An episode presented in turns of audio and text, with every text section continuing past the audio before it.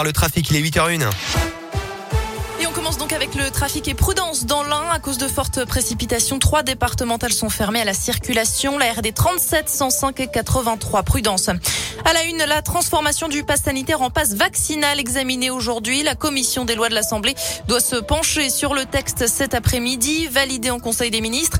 Il prévoit une modification de taille. Le pass ne sera plus valide avec un test PCR négatif. Il faudra impérativement être vacciné. Le gouvernement souhaite l'appliquer à partir du 15 janvier dans le domaine des loisirs, de la restauration, encore des transports interrégionaux.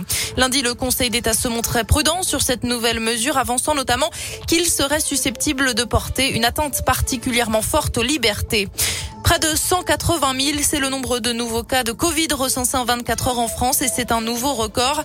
La tension continue de monter dans les hôpitaux. Plus de 2100 nouvelles hospitalisations ont été enregistrées hier. Il y a actuellement 3400 malades pris en charge en service de soins critiques. Dans la Manche, une plainte a été déposée par un couple. Leur fille de 10 ans a reçu une dose de vaccin pour adultes. Elle n'a pas fait de réaction immédiate. L'infirmière s'est aperçue de l'erreur quelques secondes après l'injection. Elle l'a aussitôt signalé. Des barrières ont été mises en place pour mieux délimiter le parcours de vaccination dans le centre concerné. L'actualité dans la région, 19 animaux de compagnie sauvés près de Lyon, véritable scène de désolation dans un appartement de Vaux-en-Velin. C'est la SPA de Lyon qui a communiqué sur les réseaux sociaux.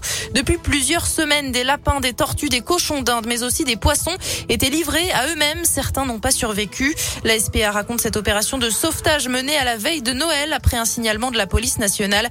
Une enquête est en cours pour comprendre cet abandon massif d'animaux. Une plainte a été déposée. Si vous roulez en direction des Alpes, la Savoie et la Haute-Savoie sont en vigilance orange pour le risque d'avalanche. Les sorties en montagne sont donc fortement déconseillées.